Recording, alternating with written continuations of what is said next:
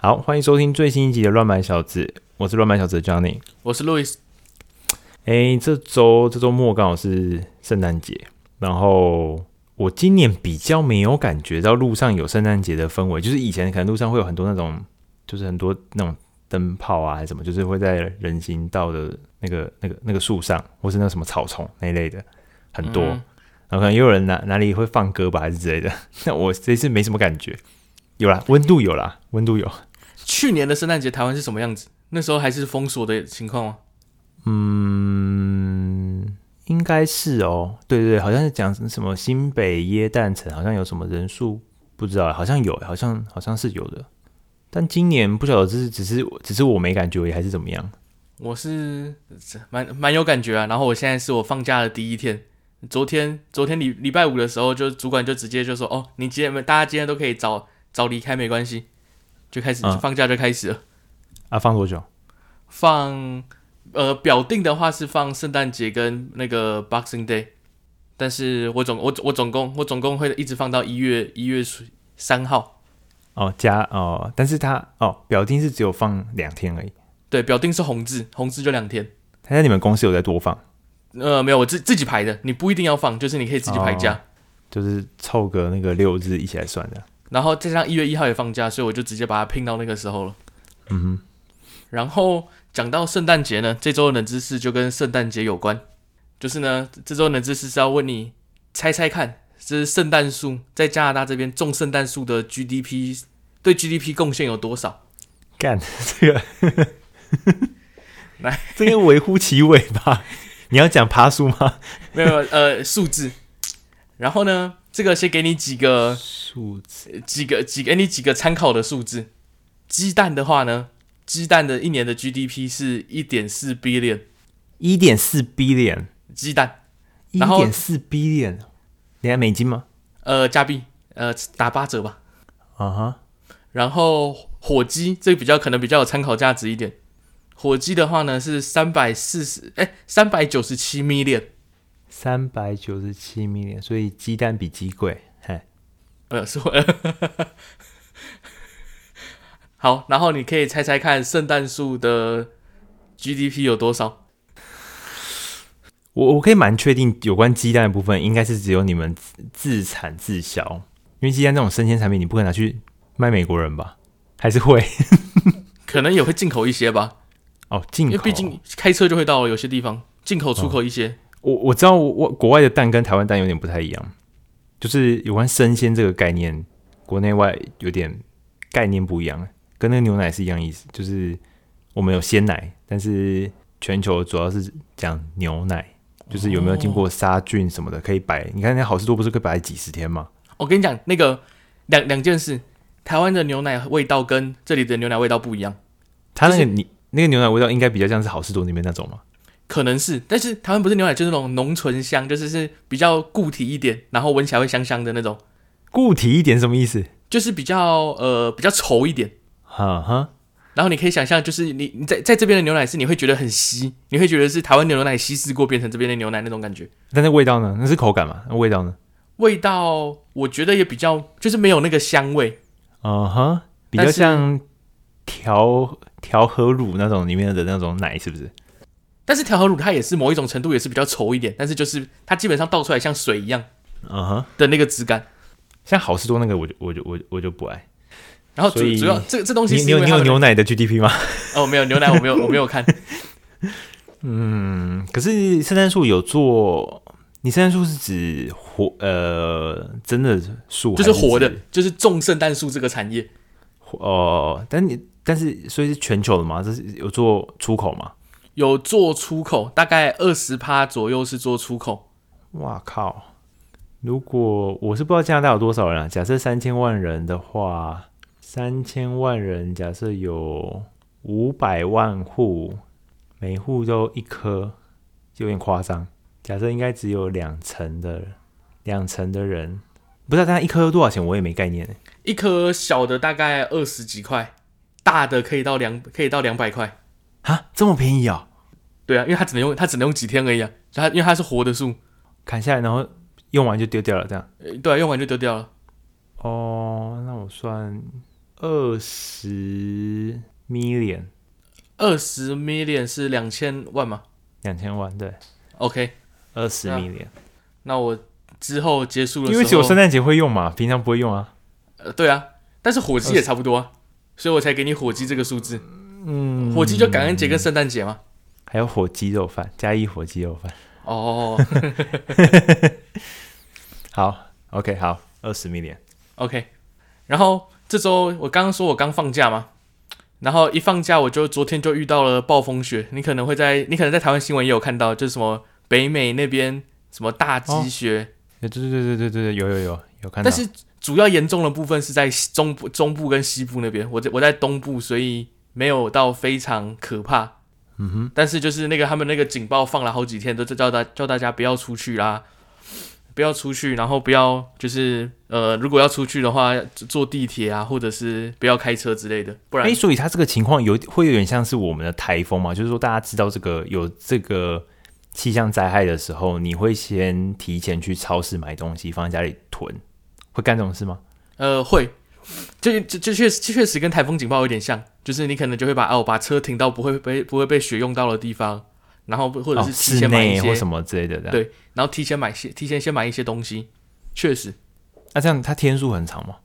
呃，我是从我是从前天就知道这件事，前几天就知道这件事情，然后真的在下是昨天，今天外面看起来就还蛮 OK 的了。它不像台风那样会有连续影正正正常来说啊，不会像台风那样就是连续一整个礼拜都会有影响这样。啊、呃，但台风最有影响也是那么一两天啊。对啊，会放台风假就那几天，然后这这、嗯、他们就会像他这里有台台湾有台风假嘛，然后这里就有那个 snow day，就是风雪太大，然后就不用上班上课。哎，可是说到这个，你你这样子要开车，你就是你暴风雪过之后，路上还是积雪的嘛？对，啊，这样你要你你开车是要就路上要怎么开车？因为都是雪啊。因为呃，在正常的情况下，如果你如果你如果你的那个你是住那种呃独栋的话。你必须要在二下雪后二十四小时内把你至少门前雪，至少门前。所以这再再次证明，就是这些西方国家的人都是自私的。然后一些公有道路，就是呃市市政府会有一个地图，他会他会派铲雪车去铲这个地图上面的道路，所以就可能一些主要干道或者是一些比较大的巷子。但是如果你真的是住在什么非常小的巷弄里面，那个那个可能铲雪车就不会进去。所以你可能有关这个至少门前雪这件事情，就是你还是有可能暴风雪过后的二十小时，你还是出不了门的，是吗？对，如果这种情况就可能另当别论。但是如果是今天说哦，明天会下雪，然后这种事情的话，正常的下雪的时候，你必须要二十小时内清掉。那清掉之后，地板就还会滑吗？呃。通常会滑的东西，就像地板湿湿的一样会滑，或者是地板结冰，那那个那个就很滑。对对对，因为因为因为雪是松的嘛，那雪拿拿掉之后，底下应该有一层像冰的东西在路面上嘛。对，那原则上你在铲的时候，就会把那一层东西就是也刮掉，或者是说会地上会撒盐巴，就是让那些、哦、让冰去融化它。然后这样开车不用特别注意什么吗？开车原则呃，开车就是基本上像台台湾那种去合欢山看。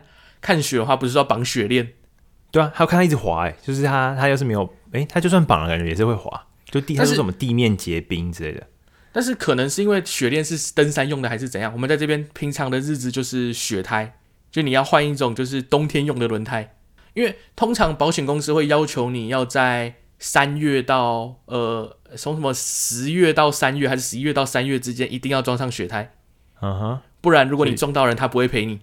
哦啊，还有这种事，所以它这差异是在它的纹路吗？胎胎纹吗？还是呃，它的胎纹会比较深，就是模，就是原理论上来说抓地力会比较大嘛。然后再来是它的材质有一点点不一样，嗯、就是像我们一般塑胶不是在冷天气冷的时候就是会变硬，有点脆，还是怎么样？那它那个应该是用了不同的材质，所以让它的这个轮胎在天气冷的，就是在零度零度零下的时候还是不会、保持有点软。对，还是保持它该有的粘性，这样。啊、uh-huh, 所以它的它没有什么，因为我之前看过好像有什么四季胎吧，还是什么，就是就不用换那种嘛。哦，那个那个那个其实就是四季胎，就是一般的轮胎的意思。哦，所以保险公司不理赔那种。对，四季胎它虽然叫四季胎，但是不是说你可以开四季，就是你到冬天的时候还是要换雪胎。刚才这句这个名字就是误导消费者啊！四季胎不能开四季。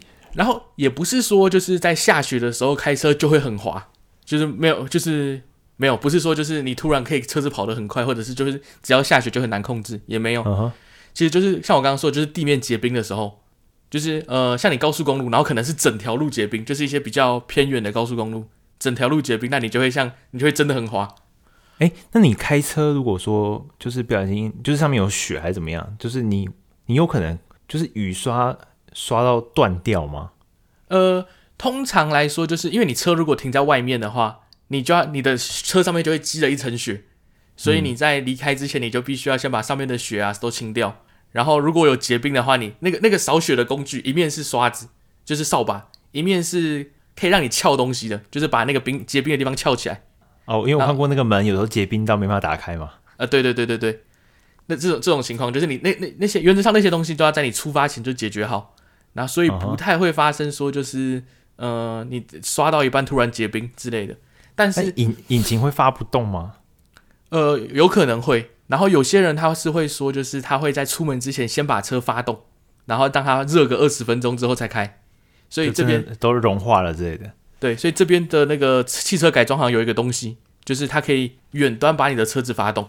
哦哦哦哦，我手机用就是？呃，还没有，可能可能还没有这么高级，就是遥控器上可以直接按一下，你的车就会发动。就像是、啊、哦，我等一下要出门了，那我先按一下，那外面车就发动了，然后我再我等一下准备好之后再出去。嗯，诶，电动车不知道有没有影响哦？因为电池跟那个温度也有关系。据说是有影响的。然后之前是有一个比较好笑的是，特斯拉它不是有一个门是，是你要按一下那个门把才会弹出来，结冰拉不出来，对不对？结冰拉不出来。哦。或者是以前是有一些那种钥匙孔，就是钥匙孔结冰的钻钻不进去，但现在不不都不太需要钥匙孔。嗯嗯嗯。那至于开车的话，就是、这个、呃呃，就是你只要。原则上就是要开慢一点，就如果真的在下雪的时候开慢一点，有点像是你下大雨的时候还会打滑那种感觉，因为雪到地板上基本上就变成湿湿的。但是还好啦，不至于说就是真的就是真的是没有办法，真的没办法前进这样子。不，呃，如果你是开到那种没有残雪的路，就会像你陷到沙坑里面一样，你就动不了。哦，直到你你用轮胎转到把雪都弄清掉了这样，或者是后面的人下来帮你之类的，帮你把周围的那边都清掉。然后不然就是你刹车的时候刚好刹在一块冰上，那你车子就就会就会往前滑。嗯、uh，huh. 所以就是人家会说，就是你刹车距离要拉长一点，以防你刹到了在冰上刹车。所以就是要预留一段可以滑的空间，然后再刹车的那个距离，正常来说它的距离也会变长。即使你这样子，像像你之前说你会去滑雪嘛？那如果说下雪的情况下还可以滑吗？还是要下完雪滑雪比较安全？呃，在下的情况下也可以滑，然后通常有些人会喜欢那种新的雪，就是滑起来比较软，比较就是质感不太一样。Fresh. 但是，对，但是如果像昨天那个暴风雪，我看到那个滑雪场，他就直接说，呃，不开，太危险了。对，所以如果像是那种平常下雨的那种下雪的话，应该是没有问题。这个这个有关雪的东西，真的是要要要冰天雪地的地方才有，才有办法体验到那种生活带来的一些一些问题，麻烦。就像你平常走路可能十分钟会到的地方，下雪天你要走二十分钟才会到，因为那整个地板就是有点像你在沙滩走路的感觉哦，但是是湿湿的，湿湿的沙滩，还不至于到烂泥巴。哎，那种滑板车就不能用了，对不对？呃，在没有铲雪的地方就不能用了，但是原则上来说，就是市，但就是市区的那些铲雪，市区会帮忙铲雪，但是它也是下到铲也是有一段时间嘛，有，对，然后也不说每一条路都有嘛，干道才有，就是有有限度的。OK，所以这个是有关这个冰天雪地的国家才会有有的事情。这个自己我自己也会蛮想体验看看的，就是真的冬天的时间去，我应该找个时间冬天的时间去找你看看，看会发生什么事情。应该蛮不错的。应该你可你正常人的话都是哦，看到雪哎好开心哦，第一次看到雪什么然后之类的，结果几天之后妈的烦死了。然后我还要去买圣诞树。可能要换台车才可以让你让你扛去，为 GDP 贡献一点，贡献、哦、很多、哦，我还要买一台车。OK，所以这是最近的最近的议题，因为台湾也蛮冷的。然后讲到最近的议题，其实还有一个点，就是不晓得大家有没有关注到一些新闻，其实，诶，在我们现在这个录音的时间前的，可能也许三个月、四个月，美国戏谷那边应该有很多科技业在讲要裁员嘛。不晓得说是因为疫情后，他们很多种理由啦。疫情后，所以大家不在网络上买东西了，还是说什么疫情后怎样嘛？就很多理由。他们主要是说，就是疫情那段疫情结束后，然后他们以为会往往那个科技会爆炸性的发展，就像、嗯、所以他们就疯狂的裁人，哎，疯疯狂的真人。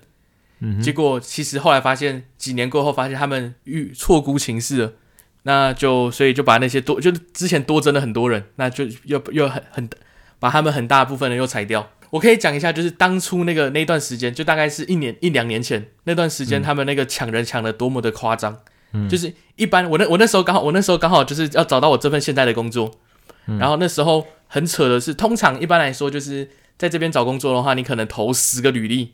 可能一个人有回你就不错了，嗯哼，然后一个一那一个人你又不一定面你面试你可能第一轮就被就不见了。啊，对对对，就是找找工作那时候是一件非常困难的事情，然后所以，嗯、但是呢，之前在在一点一两天前那个时候他们狂真人的时候，我那时候是基本上投十个履历有九个都会打给我，然后面试面试我排到每个礼拜每天都有面试，嗯，然后 真的是很夸张，然后然后猎头不断的跟我说，然后就说哦我们这里有一个，然后这里有一个，你要不要你要不要去试一下，你要去试一下。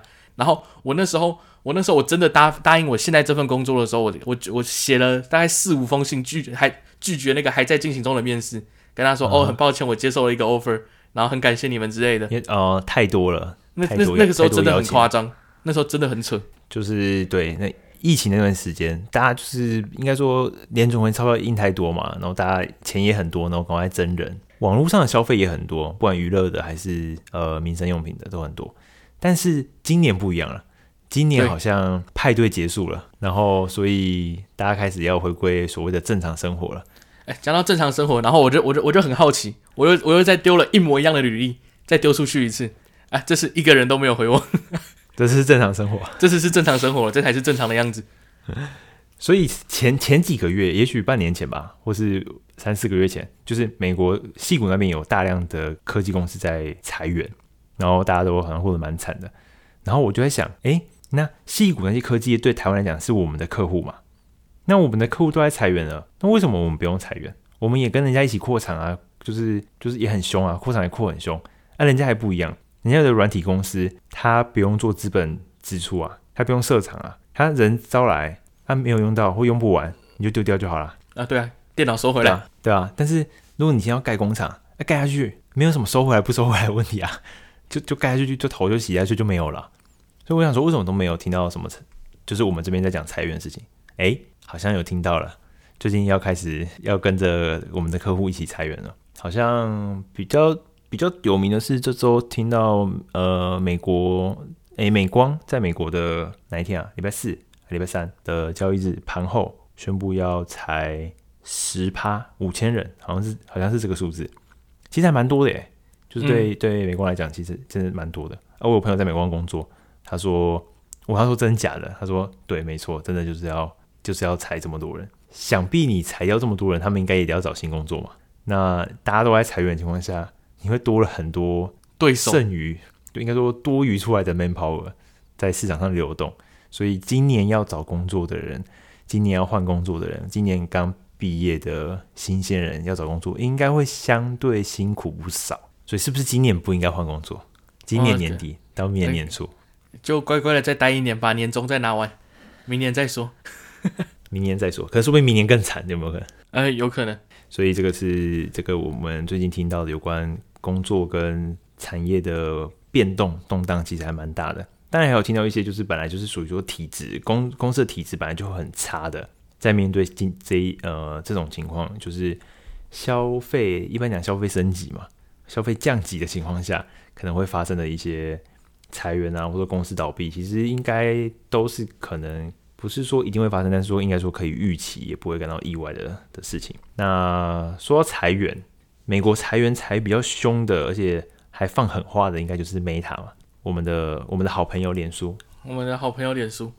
那他又在圣诞节的时候，给他又他要在这个圣诞节的时间呢，给大家带来了报佳音带来了好消息，就是他又被欧盟告了，欧盟告他反垄断，嗯、然后他可能会他这个这个金额，他可能会面临很大的大额的罚款。他这个有有关，我觉得每张每每次看到那种 Meta 被告，基本上就是，诶反垄断嘛，或者说就是隐私什么的，对隐私没有告知呃消费者，然后就拿了他的资料，或是什么叫你不要拿，你还要偷拿，然后或者是我骗你说我没拿，对，我骗你说没拿，或者说你你已经偷拿过了，你说你不会再偷拿了，然后你还偷拿。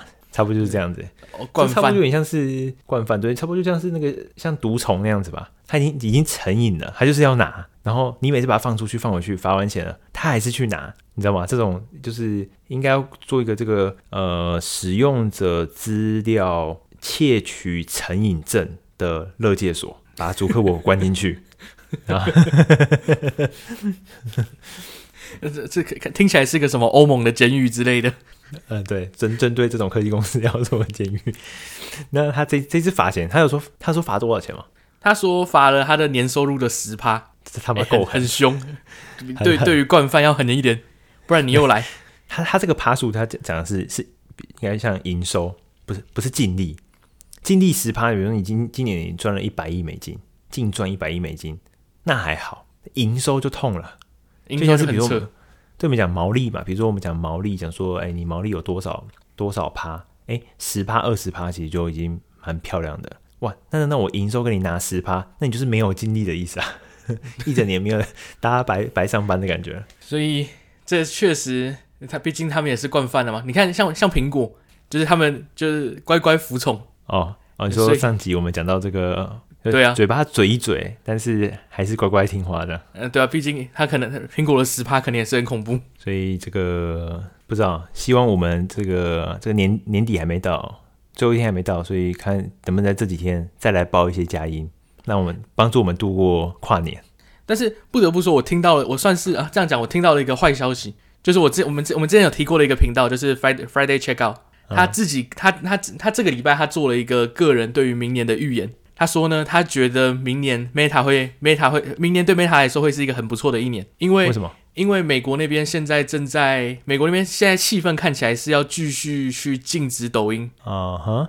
那他 Instagram 上面的那些短影片跟 YouTube 的那些短影片看起来都是获得了不错的成功。那如果这个情这个情境继续下去的话，那可能他在他在 IG 那边可以获得不错的成功，然后再加上 Twitter 那边的闹剧。让大家让大家在批评，就是脸书这边的事情，又比较转移焦点了一点。哦，那这真的是个坏消息呢。嗯、呃，对啊，这感觉不太、不太、不太 OK。这让我们继续看下去会发生什么事情。那说到 Twitter，Twitter 的老板，呃，应该说新的老板 Elon Musk，他其实有，他他其实身上有很多间公司，我不知道你知不知道，就是有他有超多间公司，至少我讲得出来的，讲得出来就三个了吧？特斯拉，然后 SpaceX，然后现在有 Twitter。他还有 PayPal 吗？应该没有，PayPal 应该是应该是已经那时候他们那个团队应该卖给 eBay 后，然后 eBay 不知道后来怎么样，所以应该应该是没有了。然后还有一个叫做以前有个叫 Solar City，是不是？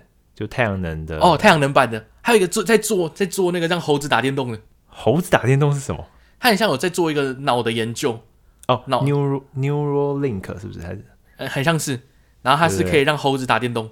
对，它那个其实要有点像装晶片到。到脑子里，然后有用通过神经还是怎么样，反正就是强化人吧，或者是就是让你原本你可能半身不遂，然后让你透过晶片，然后让那个资料能够传递。这个比较可惜的是，那个霍金已经不在了，不然他也许说不定用得到这东西。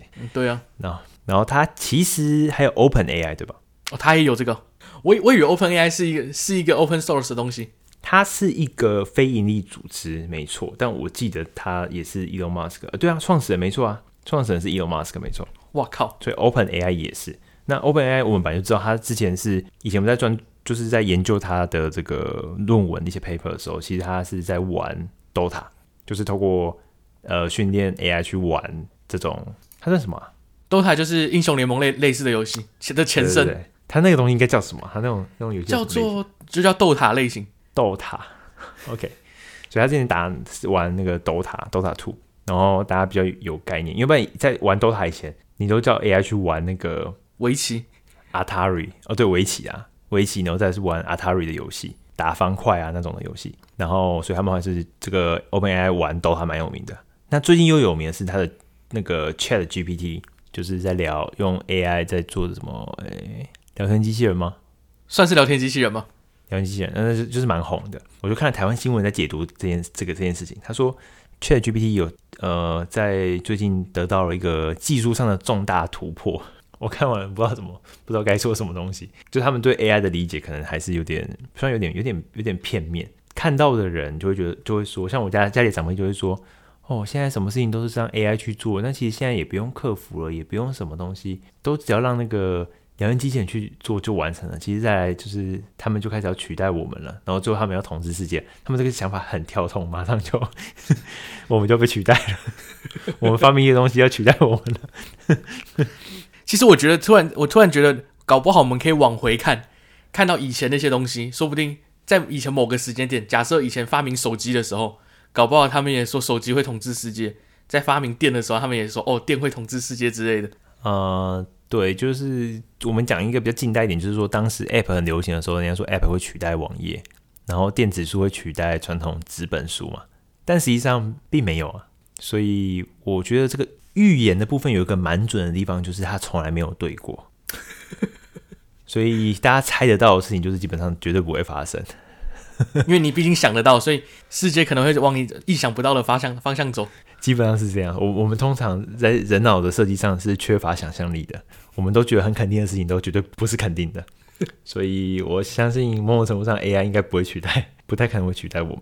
因为像你之前之之前不是不是有说过，就是呃，只要是人可以做得出来的东西，人可以做得出来的事情，就 A AI 就做得出来。那所以这句话反过来讲的话。嗯那也就是说，那人必须要先做到，那 AI 才做得到吧？因为你你在训练 AI 的过程中，你必须要提供很多很多就是先例吧，这样讲，嗯哼，你必须提供很多它的范例，然后让 AI 了解。嗯，那你必须要用人很，你必须要有人很稳定的输出这些范例之后，AI 才有可能学得会。某某种程度上有点像是，就是 AI 里面的两个两个类型嘛，就是监督式学习跟非监督式学习。监督式学习主要是就是把大量的资料进去训练，然后让他去了解人类对于这东西的分类喜好，呃，是怎么达到的。说，诶、红色，我们就定义怎么样，他看到什么东西就是红色，那他自然自然而然从我们的资料集里面可以去学会。判断红色，那属于监督式学习。所以某种程度上，只要有某个专业的人，比如说喝茶好了，有些人就觉得喝茶我只喝得出来好喝不好喝。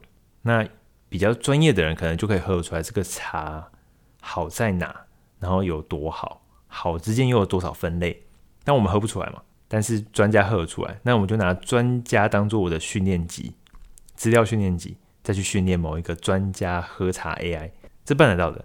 所以，所以也就是说，人还是要先学会喝茶这件事情。嗯，对，对，监督式学习来说是这样。至于非监督式学习，有可能就有点像是我这样举例，不知道有没有很是不是很恰当？但是就是有点像是，比如说，呃，可能有一座山是全新发现的山，然后人类想要攻顶，但是我们有一个这座山的三 D 的模型图，然后我们可以让 AI 无在让它从无限的入口。然后往上去攻顶，直到它找到一条我们最适合攻顶的路，时间或是坡度什么的，那它可以不断去尝试，然后直到它试出一个相对最佳解。炮灰，炮灰。那所以，所以 AI 就是因为这样要造反，他要统治人类，他不要被 不要当炮灰。他他对他他想要对他想要坐着，叫我们去爬山就好，告诉他答案是什么。但是像像你刚刚说的那个，我这这周就有看到一个，就是 Google 它它要提供一个技术，因为大家都会讲一个笑话，就是说 医生写的字没有人看得懂。Uh huh. 像你刚刚说的，肯定有一些可以专业读懂医生写字的人，说不定就是医生本人。肯定有啊，药药师他们不就看得懂了吗？对吧？对啊。然后他就 Google 说他要做他要做一个东西，可以可以翻译医生写的字。哎，这个哎这个应用场景有点有点小哎。其实我觉得应该，他原本就有一些可以判断人手写字的东西，他只是把它，只是把那个弄得更疯狂一点而已。啊、呃，不知道他们谁去想到这，就是还是说他们手上可能都很多人手上拿了处方签，就是医生手写处方签，然后给你，然后但是你不知道什么药，然后用 Google Google 照一下。这样这样，因为你要你你你这样去药房领药的时候，你还可以比，你可以先 Google 一下哦，哪一家哪一家的药比较便宜，我去那一家买。但是他写的很丑，所以你不知道那是什么东西，你必须先去药房问人家。哦，那问了就得买了，这样子。问了就得买了。哦，这是一个解决尴尬的问题。呃，对对对对对，我也可以先知道哦，原来我要的是这个东西啊。好，那我查一下。哦，或者说不定是有一些那种，有一些那种，就是它会自动帮你寄寄药的那种订阅方案，就是你、uh huh. 你可能手机拍一个照，它就知道哦，你有这个处方，那我要配什么药给你。啊，接下来还有另外一个，也是我看到，就是也是应用族群可能有一点小，但是仔细想起来有点可怕的事情，嗯、就是在纽约的有些饭店啊，他开始他开始使用那个扫地机器人在清理他的饭店。嗯哼，是我们看到那种吗？啊、就是那种石头还是？呃，肯定是不太一样的，因为毕竟饭店很多都是地毯嘛。那我们一般家用的扫地机器人，它对地毯的清洁没有很厉害，对，然后肯定也跑也跑不了饭店这么大。所以这个扫地机器人履历是不 OK 的。它只会扫，一般就是瓷砖的地板。你这扫地机器人，它的它的那个技能，它只会扫瓷砖。那饭店用的它比较高级，它可以吸比较多的垃圾，吸力比较大。嗯，三年吸地毯经验。对。然后，因为饭店里那个你的那个退房时间不一定，然后你人力，uh huh. 你人力通常都要花很多人嘛。像在加、uh huh. 在加拿大这边很有名的打工度假的工作，就是去一些比较观光的地方，然后做饭店饭店清理这样。Uh huh. 这里这里没有很多牛可以杀，所以很多人都是去做饭店。然后他们就是在纽约一些饭店，他们就是用这用扫地机器人，就是主要清理。看我看起来目前是主要清理地板的部分。嗯哼，所以这样就可以减少，就人的话就只要去换枕头套啊、换被单之类的。嗯，这样讲其实还算蛮有效率的啦。至少说就是你人就是员工不在的情况下，他也可以去去吸地板。那对啊，半夜半夜吸个地板。隔隔壁会客诉，半夜，然后应该应该是说，就是他不用带这么多东西啊，比如说你可能带一些什么床单啊什么的，然后还要带一台吸尘器，你就让他自己在那边吸，外面吸吸，然后再吸走到的，就感觉蛮方便的啊。而且，但这样员工会比较少嘛？员工应该就就不需要了，就可能可以少用一点员工了吧？你原本一个员工他必须扫所有东西，那现在可能一个员工可以做三间房间，因为他只要换枕头套而已。嗯。所以员工被机器人取代了，但是主要是这个这个问题还是因为饭店想要解决，就是疫情过后，就是现在人手还没有马上回来，但是旅游的人已经爆炸性的成长啊，所以机器人是先来哦，机器人不是来取代人类，它是先先先补补缺的，是不是？对，或者是做一些人类不想做的事情啊，看起来是这样，因为毕竟其实也还好啊，对啊，因为毕竟你扫扫地这件事情也不会太难，但是做起来就很烦，那就找机器人来做吧。然后因为毕竟就是现在大家经过了。关在时关在家里多了多了一点时间之后，然后开始从开始觉得很多人会觉得说，就是他必须要有更多的时间在他自己的家庭生活啊，或者是就是对于工作来说没有这么看重了。嗯，所以也就是说，公司必须要花更多的钱，或者是有更更好的福利，才能吸引到更可以才能吸引到员工。那与其与其这样，他们就省一点钱，少少聘一点人，然后可能就是对于剩下那些员工比较好一点之类的吧。这个机器人反而帮助我们。就是做的更轻松，赚的更多，算是吧。因为我个我个人来说，我可能还是倾向于跟机器人合作哦。未来世界可能就会有一派的人是觉得要跟机器人和平共处，一派的人就觉得机器人是要来杀我们的。那我可能就是要跟机器人和平共处的那一派的。嗯，不是那个机器人就统一就就一种而已吧？不会有机器人又想要杀我们，然后又想要跟我们和平共处的？可能这我就不知道了。然后另外一个。另外一个更可怕的事情呢，是有一个一个有点离奇的故事，就是因为就是圣诞节的这这段时间，就是有很多演活动嘛，然后就是有在美国呢，有一个妈妈，她带着她的小朋友去参加了，看起来应该是那种童子军的活动，就是那种真的是小到现在是那种非常小的活动，结果呢，他们就类似假设去了那种去巨蛋好了，去大巨蛋去参加那个活动，结果进去之后呢，那个妈妈被赶出来了，她说哦，因为他们的 AI 人脸辨识系统，她被她被那个 AI 人脸辨识系统赶出来。那并不是因为这个原因呢，不是因为这个妈妈是什么罪犯或者是什么，这个原因是因为他妈妈曾，他妈妈是律师，他曾经代表过这间公司的反，呃，对，他曾经告过这间公司，嗯，就是在法庭上他不喜欢他，这间公司不喜欢他，所以他就直接人，他就把他脸记起来，然后不让他进来。哦，就有点像是台北市告大巨蛋，然后他以后大巨蛋就不让所有台北市政府那那段时间的人进去。但这个有一点。有一点扯的地方是，首先他公司存有那个律师的脸部的资料是合法的吗？然后另外一个是他真的可以这样子让他可以这样用吗？可以这样搞吗？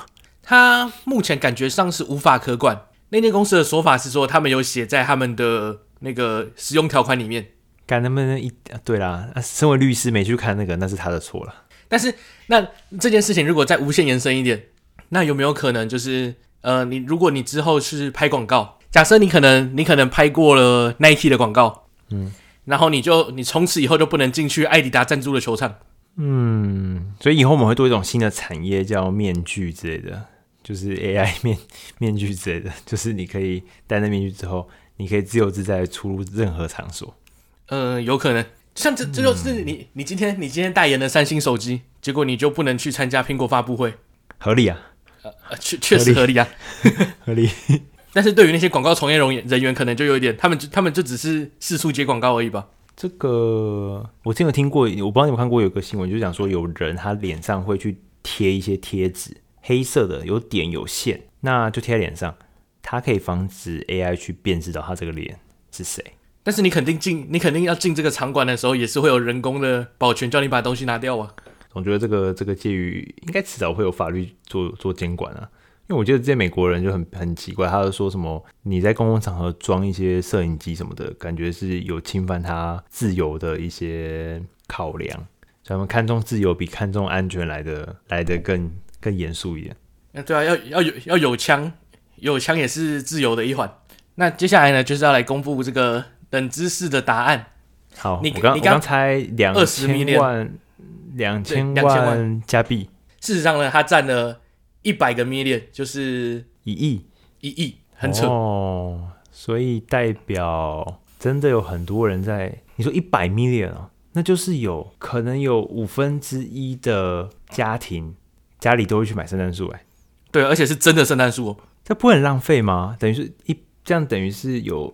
假设啦，假设这样子有一百万个家庭都有买的话，那你就要砍一百万棵树吗？他他其实那些圣诞树其实是养的，就是他们是有专门的农场在种圣诞树的。